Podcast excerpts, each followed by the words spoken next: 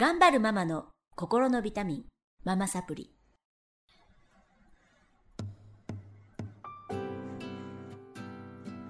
皆さんこんにちは、ママサプリの時間です。この番組は上海から世界へ、聞くだけでママが笑顔になるママサプリをお届けしています。今日も先週から引き続きまして、人気ブロガーでもある上海さくらさんにスタジオに来ていただきました。ありがとうございます。こんにちは。こんにちは。よろしくお願いします。よろしくお願いします。まだまだね、喋り足りないということで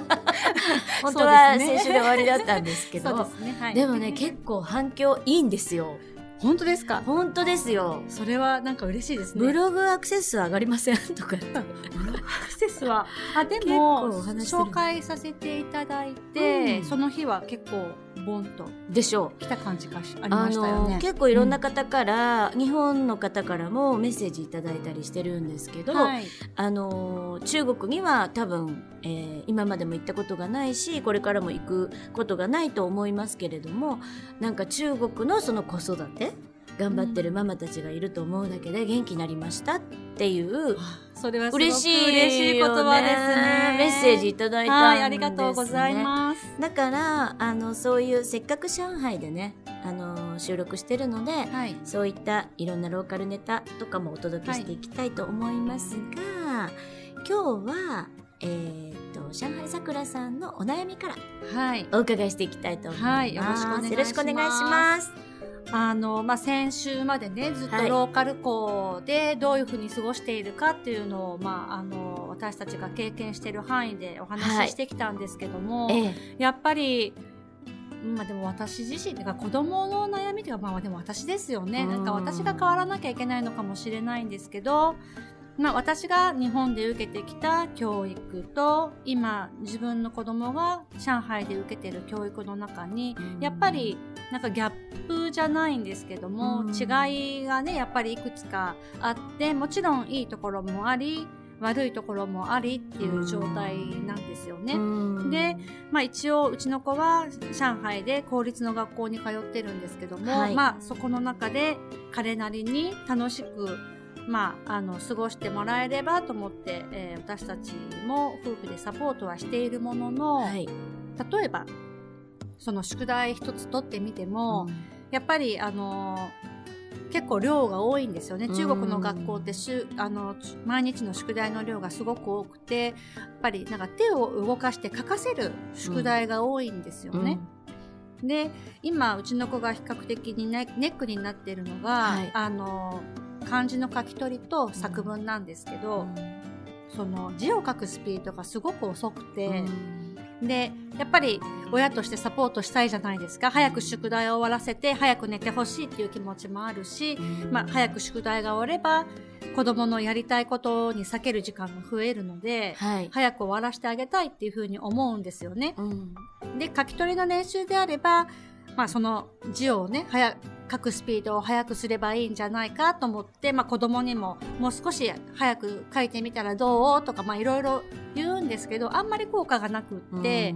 で、まあ、私なりに例えば日本のサイトとかでいろいろ出てきますよね、あの子供やっぱりなんか知恵袋とかああいうのところを見ても、日本のお母さんたちもなんかうちの子供のね字を字が書くスピードが遅いとか、なんかいろんな私と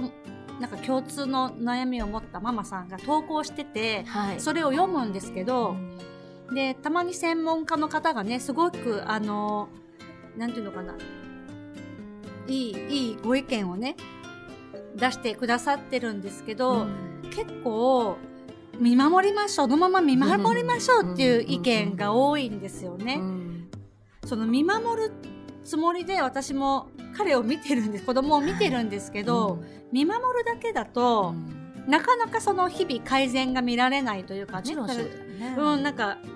こうしてあげたいとか、まあ、その本人も早く宿題を終わらせたいと思ってるので、うん、でもなかなかその現実的に早く終わるっていうゴールにたどり着けない、うん、その中でなんか日本でね、その見守ればいいっていう、例えばそういう知恵袋のでなんかそのベストアンサーになっているような答えがあって、うん、そうしたいんだけど、なんかそれってこっちの現状と合ってないんじゃないかなと思ったり、うん、中国はもう絶対的に宿題量が多いし、うん、あのこなさないといけないものですからね。そうですよね。それってあのどれぐらいの、えっと、量あるんですか？各量各量うん何文字ぐらいをいちページがですね、うん、確かじゅうのひゃくさんじゅうじぐらいだったかな。ひゃくさんじゅうじ、うん、あの大きさとしては多分 ビーご ぐらいのノートかな、うん、で、えっとまあ、方眼紙っていうか、まあ、あのマス目が書いてあって、はいまあ、それにひたすらね字を書く。でそのひたすら字を書くって言っても面白くないな、うん、そう面白くないんですけどでもなんか、うんまあ、主人を曰く、うん中国って漢字文化なので、はい、そういう風にやっぱり普段から漢字を書く練習をしておかないと、まあ、大人になってからいろいろもっと文章を書いたりすることもあります、まあ、今大人はね、まあ、もしかしたらパソコンかもしれないんですけど、うん、やはりその文字を書く練習をしておくことは結構漢字文化では大事みたいなことを言ってて、うん、はい、なんかそれはまあなんか避けて通れない宿題なのかなとは思って、うん、ひゃくさんじゅうじのいちページひゃくさんじゅうじを何ページ？あ、ほんといちページでいいんですけど、はい、まあ遅いんですよねうちの子供がうんなんかすごい、まあ、確かにダーッと殴り書きすればいいじゃなくて、はい、丁寧に書くことも求められるので、まあ、余計にねなんか一画一画をすごい大事に書いてるんですよね。でいいことだけどそう私はいいことだと思うんですけど、でも終わらないっていう悩みは解決しないで、まあ、本人も早く終わらせたいって思ってるので、うん、なんかそこがね、それをやらないでいく子とかはいら、いないのかしら。うーんね、だから先生もだからそうね、その宿題もですと同じクラスの中でも同じ宿題が出てるわけですよね、うん、終わる子もいるんですよ、うん、早く終わる子がいそう、能力の違いがあるからね、そうそうみんなねやっぱり個性が違うとか、まあ、得意分野もあるだろうし、うんうんうん、でも終わる子は終わる、うん、でうちの子はね、その遅い方ですよね、うん、なんかそのウェイシーンでねグループがあってクラスのでそこに、まあ、先生も参加してるんですけど、うん、あの宿題終わった時間を教えてくださいとかね、まあ、いろいろそういうメッセージが流れてて、うん、この間主人もなんかそのウェイシーンのグループの中に、うん、うちの子こういう状態ですちょっと遅めみたいなことを書いたら、はい、ちょっとこのクラスの子はあこのクラスの子とか今年担任が変わったんですけど、はい、宿題を終わらせるスピードが遅すぎますって先生から返ってきちゃって、まあそういうメッセージを受け取ると親も焦りますよね、うんうんうん、じゃあどうしようっていうので、うんまあ、試行錯誤ですよね、うん、あのー、日本の子でもやっぱり漢字が増えてな子とかいるんですね、うん、で私のお友達の例であの漢字がずっと読めなかったし書けなかった人っていて、はいまあ、今あの発達障害とかもたくさん生まれてるので、まあ、その子はそうだったんですけど、うん、あの漢字とかが三重に見えちゃったりする、へー、うんうんあのね、結構発達障害の子供に多いんですけど漢字書けない子多いんです、えー、あれって、えー、っと全体のうーんとなんていうのかな、えー、っと全体像が捉えられる力っていうのが必要で、はいあうん、あ漢字の一つ、絵というかね、そうそう、うん、絵みたいに捉えられる力がなければ完成させることができないんですよ。なるほど。奇変と、うん、なんか何かと何かを、何かを組み合わせるっていうのが、うん、うちの子もかなり長い間、うんと、き、部首と横の字を違うの組み合わせたりとかしてましたので、うん、ちょっとうちの子もその気があるんですけどね。で、そういう子ってでもあの漢字ができないだけで東大行ったりするんです。うん、あの、うんうん、それも方法として、えーと、どういう方法がその子に合ってるのかを見つけてあげたら、あの急速にできるようになったり。でそのお子さんはね結局漢字ができなくって、あのー、よねん生の時に死にたいといじめられて、うん、でよねん生で漢字れいてん、はいうんでまあ、ずっとそれまでもできないんですね、うんうん、でもやれ、やれって言われてもできないものもあるんですね、はいはい、あ多分上海桜さんのお子さんは多分 や, やったらできるんだと思うんだけど、うん、時間かかるだけで、うんうん、ただし捉えるのが苦手なんだと思うんですよ、うんうん、全体像だからスラスラ書けない。あのイメージできてることはスラスラ書けるんだけどイメージとしてつながらないしだから書けないし覚えられない、うんですよね漢字って。でそのお子さんどうなったかというと、結局お母さんが死にたいっていう言葉を聞いて、あの自己肯定感を失うことだけはしちゃいけないって思われたんです、うん、直感で、うんうん、で漢字が書けないぐらいで死なないからもう漢字はやめましょうと、うん、もうこんだけ苦しんできて書けないんだったら捨てましょう、はい、れいてんでいい、うん、っていうお母さんが結論を下し、うんまあ、先生にもお伝えして、うん、でうんとそのお子さんどうなったかというと、でもうずっと褒めて育てた、はい、こういうことできるよね、ああいうことできるよね、うんうん、好きなことを伸ばしました、うんうん、そしたら今ねあのスチュワーデスになってるんです、えっと、シーエー へ外資系の、うん、女の子ですごく綺麗なお子さんなんですけど、うんうん、あの シーエー になられて、なぜ シーエー を選んだかっていうと漢字ができないので、え外資に行きたかった、うん、で、はいはい、英語がすごい得意なので、はいまあ、シーエー という道を選びました、うんうんうん、でお母さんが ジャル とか エーエヌエー とかもあったんじゃないって聞いたら、うん、お母さん何言ってんの分かってるでしょ、日本の企業に入ると漢字があるんだよっておっしゃったそうなんですけど、実はこれがすっごく大切な、うんえーうん、スキルで、うんうん、何かというとえー、とその子が自分で自分の輝ける場所を見つけることができる能力なんです、うんうん、それさえ備わっていれば生きていけます、はい、だけど打ちのめされた環境でずっとやっててできないできないって言われて育ったお子さんはそれがないんですね、うん、それっていうのは自己肯定感なんですよ、はい、でこのね自己肯定感だけは失っちゃいけない、うん、だからまあどんなえー、環境に置かれたとしても、あのー、やっぱりお母さんかなと思うんですけど、うん、お母さんがその子のいいところも絶対あるでしょ、はいうん、で悪いところに時間を膨大にかけないってことですよ、うんうんうん、できないならできないでいいんですよ、うん、いつかできるようになる時が来るし、うん、あの能力ってね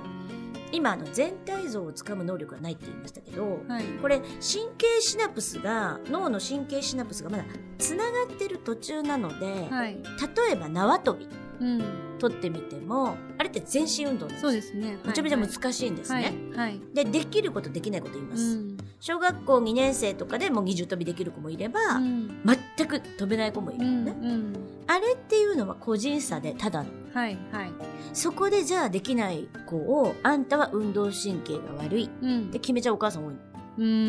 ん、ですけど、うん、そうじゃなくて、うんうん、シナプスがつながってないだけなの、うん、でその子がつながればできるようになるんです、はい、必ずね、うん、だからそういうことって国語にも算数にもいっぱいあっていつかつながります、うん、でそのためにね必要なことはやっぱり自分を信じる力と自己肯定感なんですよ、うんうん、そこを失っちゃうと何にでもやる気がなくなっちゃう。そうですよね、うん、で自分はできないんだって思っちゃう、うん、で漢字一つで打ちのめされちゃう、うん、ことだけは避けたいんですね。そうですよね、うん、ただうちもなんかそのじ漢字っていうかねその宿題を終わらせることのみならず、うんまあ、結構普通の生活をしててもスローペース、うんまあ、でもそれは彼のペースだと思って私としては見守りたいんですけど、じゃあそれが中国の学校で生活するにあたり、うん、例えばね給食も半分ぐらいしか食べないのに、うんまあ、時間が終わっちゃったりとかすると、うん、もうそれ以上食べられないですよね、そこの学校のシステムとしてするとやっぱり私としては見守りたい気持ちもあるんだけど食べないのもね集中力もかけちゃうしとかやっぱりいろんなこと考えちゃいますよね。わ、うん、かるわかる。それがねなんか、うん、でもやっぱりどうすればいいんだろうって思っちゃうんですよね。すごいスローだった。あ、そうですか。でも今でもスローかというとそうではない、うん、から、うん、いつか来るのかな、うん、そういう日があのー、まあ見守るとかでなく守るって言ってすごい漠然としてるんですけど、まあまあそうですよね。あの今できることを彼のペースでややらせる。でも一番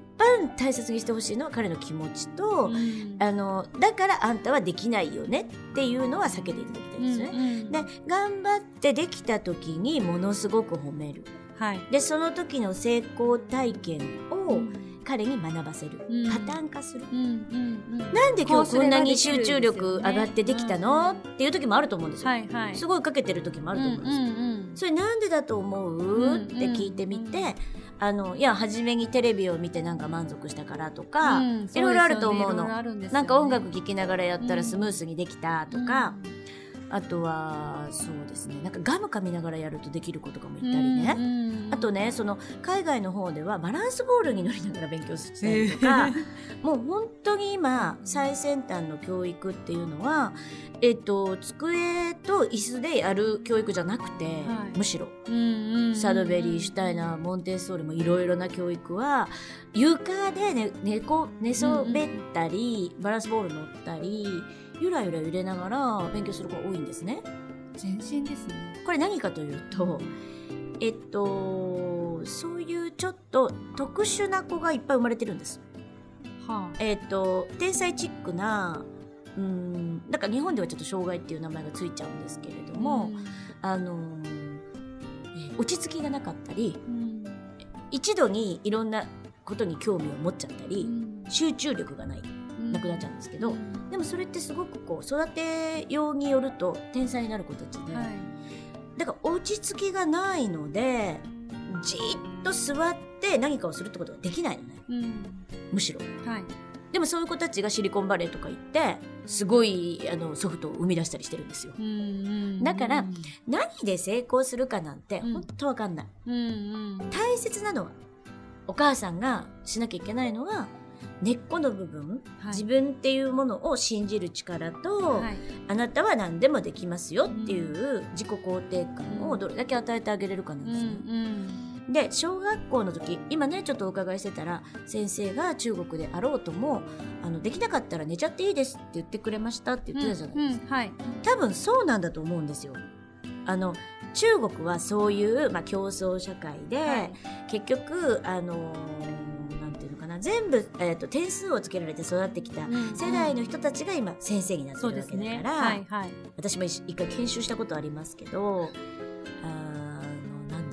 心理の研修、心理学の研修したのに、はい、えーと、点をつけてほしいっていうわけですよね。ロールプレイをさせて販売員に点をつけてほしいって言うんですよ、彼女たちの、うん、でつけれません、うんうん、そんなね、うんうん、ロールプレイになんてあなたじゅってん満点です、うんうんうん、あなたごてんですとかできませんっていう、うん、皆さん良かったのでって言うんだけど、みんなそれぞれつけてほしいっていう、なんかそれで測ってきた時代を生きてきてる。だからしょうがないんですよね。でこれをあの上海桜さんの力で変えることもできないしそうですねだから賢くならないといけないのは本当はあの日本のお母さんもそうですけど、はい、お母さん、うん、でその子にとってどういう環境が一番いいのか、うん、もしもこの先進んでいく中で中国の勉強法がその子に著しく合ってないと思われたなら、はい、変更することもお母さんの仕事だと思う、うんうんうん、ね、あの、はい、孟母三遷っていう言葉がありますが、えっと、孟子のお母さんはさんかい変わってるんですよ、孟子のために学校、うん、それは本当に私大事なことだと思っていて、はい、えっと、特に上海桜さんとか私たちは、うん、中国、日本とふたつの国で選べますよね、はいはいはい、だから選択肢がにばいになって、うん、だから、うん、とどっちの国のしかもどういう教育が合ってるのか、うん、その子にね、うん、だからその子がアウェーのところに長く置かないってこと。なるほどね。ただ改善できるなら改善したらいいと思う、うん、で今できるのは好きなことを思いっきりやらせる、はい、好きなことはありますか？好きなことな何って聞いたことがあるような 気,、ま、気がしますけど、なんか明確な答えが返ってこなかったかな、その時は。えっと宿題の中ではかどる宿題ってありますか？あ、それはもう明確ですね、数学ですね、うちの子の場合はやっぱり理数なんだよね。うんということはやっぱりあの漢字できなくて当たり前で、えっと、マルチにできる子なんか誰一人い な, いないんですよ。うんでうちの子もそうでしたが、うん、うちも理数が得意で、はい、えっと、ロボット教室に行き出してから漢字が全くできなかった。本当に、うん、あの漢字三重に見えてるって聞いたことがあるぐらいですよ。あの学習障害かと思って、うんうんうん、そしたら見えてない、普通に見えてるっていうから、うん、なんだバカなだけかと思ってまたそんなただのバカなだけだったなと思って、うん、でもうもうやらせなかったの、うん、できないからで全然覚えられないし、もうね自分の名前もあのうちの子山あ言っちゃったらダメだねあの名前もね当て字みたいなの書くんですよ。漢字を自分の知ってる漢字で読めるように書くってこと。そうそうでその都度ねあのそう漢字が違うの、えー、だからユニークな子だなと思ってたのね。あのテストの名前を当て字で書くんです、えー、あの例えば木っていう字を習うでしょ、はい、そしたらうちの木はあの 木, 木々の木じゃないのに、うん、木はあれになってる全部、えー、で木がふたつ入ってるんですけどうちの子の名前に、うんうんでもその木がふたつ続いてて気持ち悪い名前になっちゃったりとか次あの気球の木を習ったら気球の木になってるわけ、えー、えそれに対して日本の学校の先生ってどういう反応を示すんですか？あの、ね、惜しいって書いてたそういう先生だったらいいですよね。日本の先生はその辺は緩やかですよね、うんうん、私も面白い子だなと思って習ったら習った字を全部自分のね、名前に当てはめちゃうから、うん、それはユニークなことですよね、うん、ねそういう風に笑い飛ばしてくれる環境があればね子供にとってもそれはすごくいいことですよね。そうなんです。でも今ね、えー、と漢字検定とかも受けてますけど全然普通の学年通り進んでいて、うん、書けるようになったんですね、うん、でこれなんで書けるようになったかというとロボットが大好きでロボット教室に通い始め、はいえー、と漢字では全然ダメで自分的に自信がなかったと思うんですけど、うん、ロボット教室であの教えっ、ー、となんだろう進級速度が他の子よりすっごい速かった、はい、それであ自分ってできるかも、うんうん、って思ったんですね、うん、これ何でもいいんです、うん、何でももう本当縄跳びでもいいし、うん、それこそね、うん、あの人よりを自分はできるかも、うんうん、っていう、あのー、それが自己信頼、はい、自己肯定につながるので、はい、そっからですね漢字できるようになったで学問っていうのは全部つながっているので、はい、ロボットをやっていても国語の要素って絶対入ってきます、うん、先生の説明をちゃんと理解できなきゃダメだし説明書を読まなきゃいけないし、はいえっと、漢字も出てきますよね、うんうんうん、だからあのいろんな分野がこう重なって必要なことが見えてきて漢字もできるようになってきた、うんうん、あと並行してなんかあのまあ、宇宙兄弟とかもそうなんですけどちょっとそういうこう理数系の夢を叶えるみたいな漫画とかを読んだりねうーんそこで覚えた漢字とかは頭に入ってくるんですよ。うん興味がある分野だからうんだから工夫してみられるといいかもしれないです、ねうんなるほどね、漫画を与えるとか、はいはいはい、中国でワンピースとかね全巻出てたりとかしますよね、うんうんうん、そうですね。そういうことでこう漢字に慣れていくと、うん、あの漢字のそのいやいや今書いてる意味のないものから意味のあるものに変わって、うんうんうんうん、読みたいものに変わってくるので、はいはい、ちょっと興味づけをしてあげて、うんうん、っていうことも必要かも、うん、そうですね、うんうん、ただのくん、うん、作業はできないですよ。つまんないですよね。つまんない、うんうん、そうですよね。だからあのあとはあと一つ言えるのはその中国の教育的にねそういう教育がまあ主流なんですけれども、はい、それも意味のあることで、えっと、宿題って訓練なんですね、うんうんうん、それができたから頭が良くなるわけでも何でもないんです。あの内容が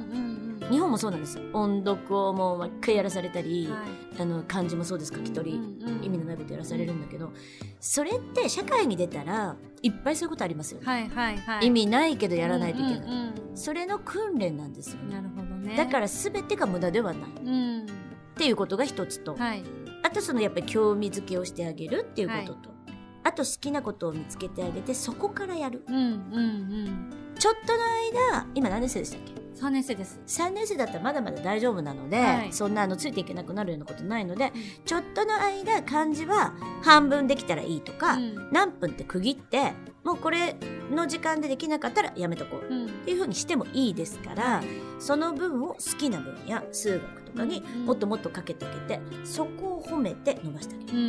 うん、といいと思います。なるほど、うんはい、やっぱ見えてきました。見えてきました。ありがとうございます。うんうんうん、だからやっぱりね一番大事なのは自己肯定感を失わせないこと、うん そ, ね、それを失わせちゃったら本末転倒なの、うん、頑張ってください、ね、そうですよね。今までできてたものも肯定感がなかったらダメになっちゃいますよね、うん、全部が足を引っ張るのが怖いことですよね。逆にあの伸ばす、えっと、得意なことを伸ばすと全体的に上がってきます、うん、これ絶対テスト大人でもそうなので、はいはいはい、はい